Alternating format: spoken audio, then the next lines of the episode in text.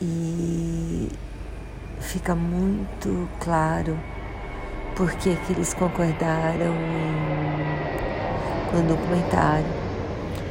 O a Glória Pérez, o irmão dela, o Rodrigo Pérez, o Raul Gazola, os amigos, o tio, a prima. Eles concordaram porque porque várias versões circularam na época. Um, um, o Guilherme Pádua jogava a culpa na, na, na Paula Tomás, a Paula Tomás jogava a culpa nele. Os dois falaram que tinha sido um crime de momento, desmentiram que era. negavam que tinha sido premeditado, davam a entender que tinha aí uma relação esquisita entre ele e a Daniela, que tinha uma questão de ciúmes. E na verdade não foi nada disso. Ele estava bravo porque o papel dele estava diminuindo e ela estava brava porque ela tinha realmente ciúmes de ver ele na tela e talvez ela tivesse muita inveja da Daniela. Bom, dá nojo, sabe, de ver os dois falando assim. Eu realmente fiquei enojada. E eles fizeram uma coisa e também dá nojo de ver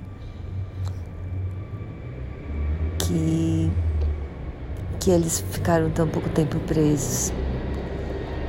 Aliás, para evitar isso no futuro, a Gabriela e a, a Glória e uma e a mãe de uma menina que foi assassinada brutalmente também, elas promovem um abaixo assinado que muda a lei no Brasil e transforma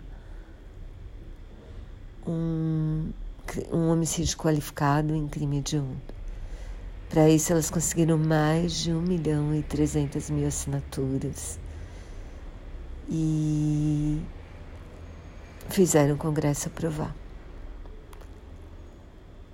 E isso foi lindo de ver. E foi uma campanha que moveu o Brasil inteiro, assim, lindo de ver isso documentado. E lindo de ver também eles deixarem a gente ver um pouco dela, assim. A gente assiste duas, duas entrevistas, parte de entrevistas. A gente vê fotos lindas. A gente entende um pouco melhor o que o país perdeu o que que essa mãe perdeu, o que que essa família, esses amigos perderam, o que que o marido dela perdeu, mas por outro lado, esse final deixa ela muito viva no coração da gente, sabe? Eu super recomendo, acho que vale super a pena ver.